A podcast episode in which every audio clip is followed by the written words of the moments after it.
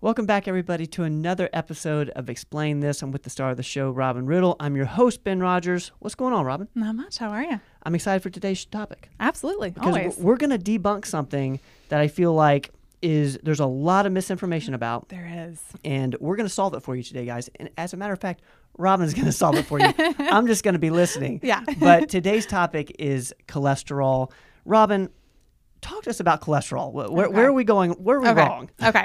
So, of course, the common conception out there is cholesterol equals heart disease, and everybody goes on a statin for it. That's just kind of how it's been starting back in like the 70s or 80s. That's what they started talking about and relating. So, we're going to dive into that a little bit more.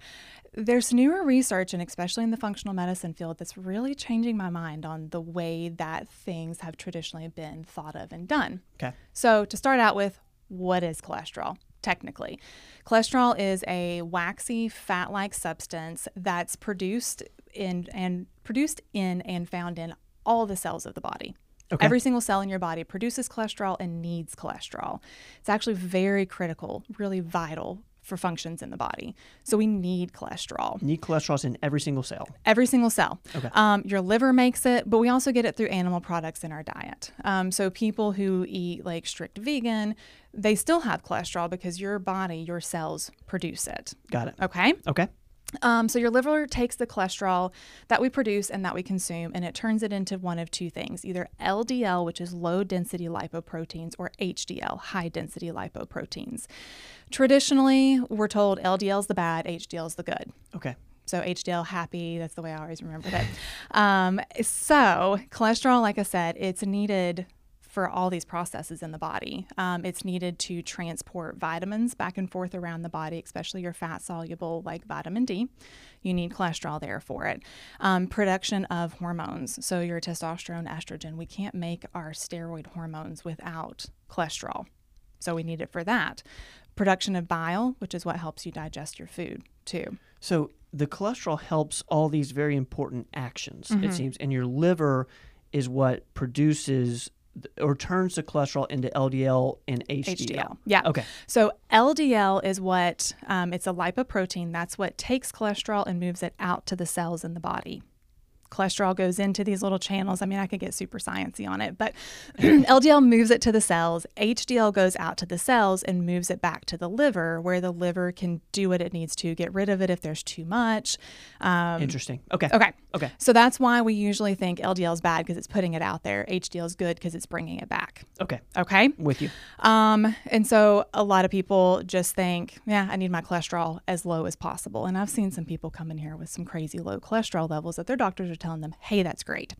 Um, I don't like to see cholesterol less than 150 for total because we need it. You can't, you, once you fall below that point, you're not doing those vital functions anymore. So we need that cholesterol. So total would be LDL plus HDL. Yeah, it's the it's the combination of everything. Okay. Um, a HDL level, I usually like to see above 50 for men, above 60 for women. LDL, we like to see it less than 100, really. Um, but again, I'll get into that a little bit more in a minute. I it's about a balance and it's about what it's doing out there in the body. Do we have any control over what our cholesterol does for us? We have a lot of control over it. Explain that to Okay, me. so moving on through, we need it there. It needs to be in the cell membranes. We we need it for vital functions. Okay. You go to your primary care. They see that your cholesterol is a little bit elevated. Number one thing they say is, "Let's put you on a statin." Statins are the number two prescribed medication in the United States. Wow. Okay. Huge market in statins. Wow. And this is not to say that statins are not appropriate for some people. This is to say statins are not appropriate for everyone. And really, I want people to learn how to analyze when it's a good situation for a statin and when it's not. So, what a statin does is it actually goes in and turns off your cell's ability to make cholesterol. So, whenever we take cholesterol away from the cells, cholesterol is in the membrane, the cell membrane. It helps keep it fluid and moving and spongy and things like that. When we take the cholesterol away and we stop the ability for the cell to produce it, that cell membrane turns more rigid. Okay. We don't want rigid. Rigid is aging. So we can actually be accelerating the aging process of the cells and of the cardiovascular system as a whole when we're just using statins on everyone, when we're just throwing it out there. That makes so much sense based on what you see when people get on a statin. Yeah. They're very So difficult to get off the, of, too. Yeah, the muscular pain that can come with it, all these major side effects that can come along with statins, it's because we're taking the cholesterol away from the cells, and that cholesterol is vital. Mm. Okay. I'm with you. Okay. Like, like I'm, I'm changing know. my mind on, on, We're- on a bunch of stuff right I know now. it's it's really different than what you've probably ever heard before, but this this is the information that's just not getting out to people. Um, so we need that cholesterol. We need it to support the cell membranes. Okay. Um, too low of cholesterol, whether it be through a statin or just through dietary intake.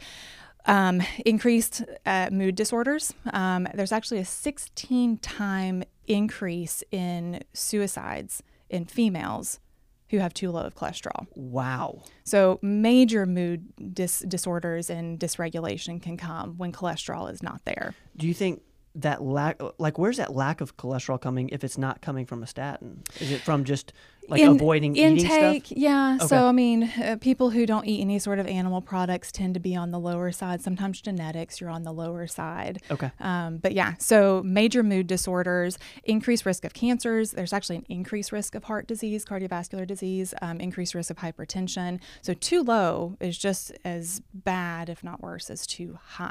Interesting. Okay. Okay. With you. Um, okay, so then we're going to talk about uh, how to look at LDL a little bit differently because we've always heard LDL is the bad.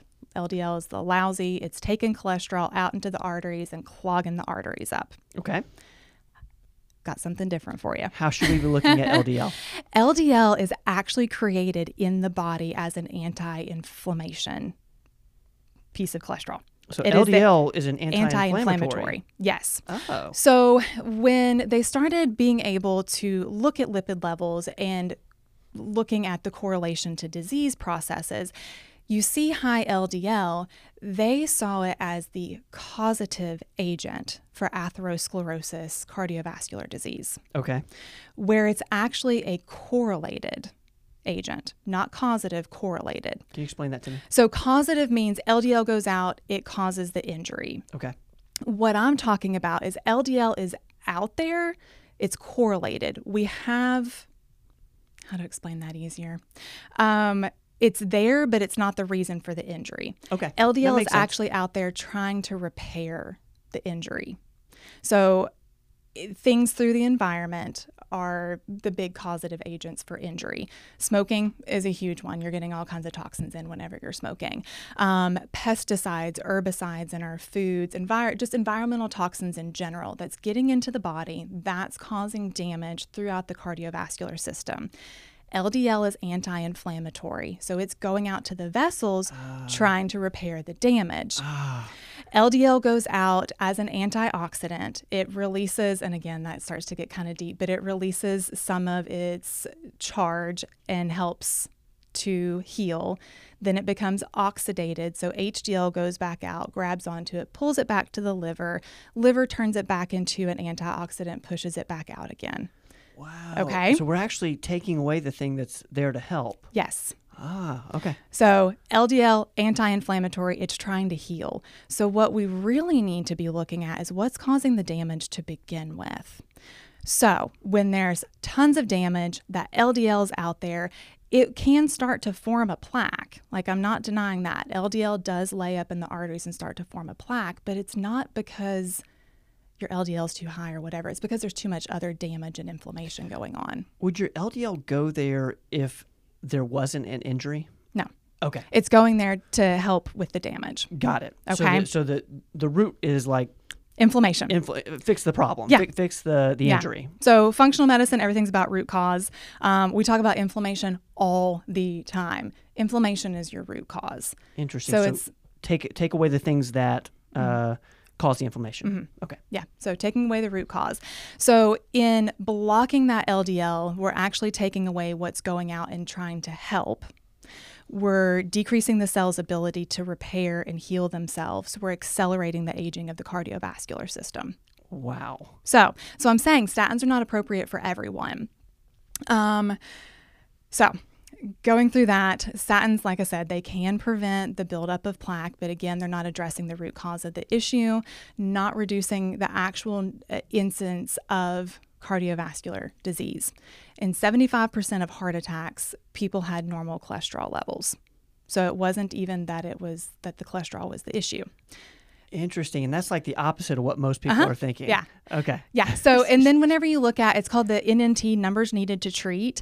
Um, that's the statistics that don't go through a pharmaceutical company that tell you how many people you need to treat to get benefit out of a medication. Okay. What does that mean?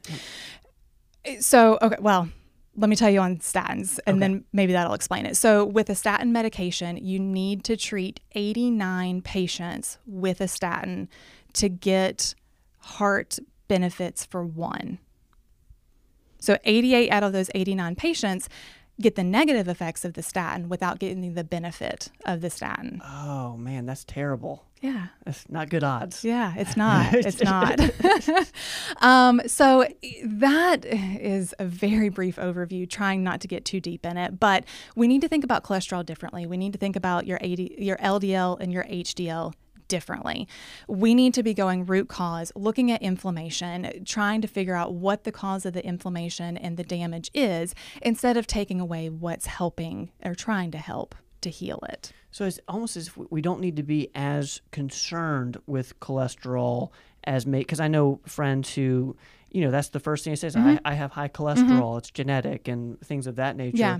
Should that be less of a concern based on what you're learning? and Yeah, we researching? need to be looking to see why the cholesterol is high to begin with. Got it. So Okay. it can just be dietary intake. You're eating like crap and you're, you know, it's going to go up.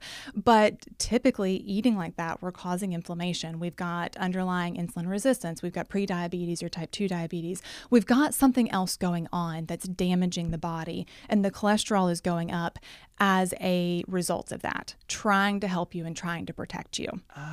Yeah. Okay. So there's a lot of other tests that are more predictive for actual risk for heart disease, which I'll get into in another podcast. Um, but we, we need to take a step back and look at it a little bit differently. We need to really analyze if a patient is a good candidate for a statin, which I feel that we do a good job of in this practice, but people need to know.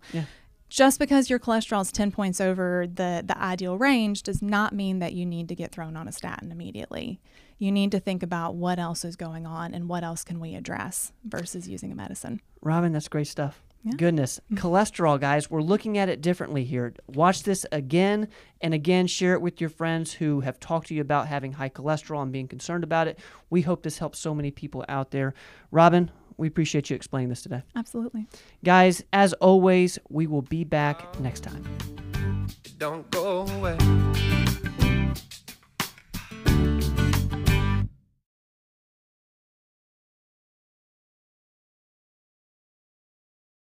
Thanks, guys, for listening to this episode of the podcast.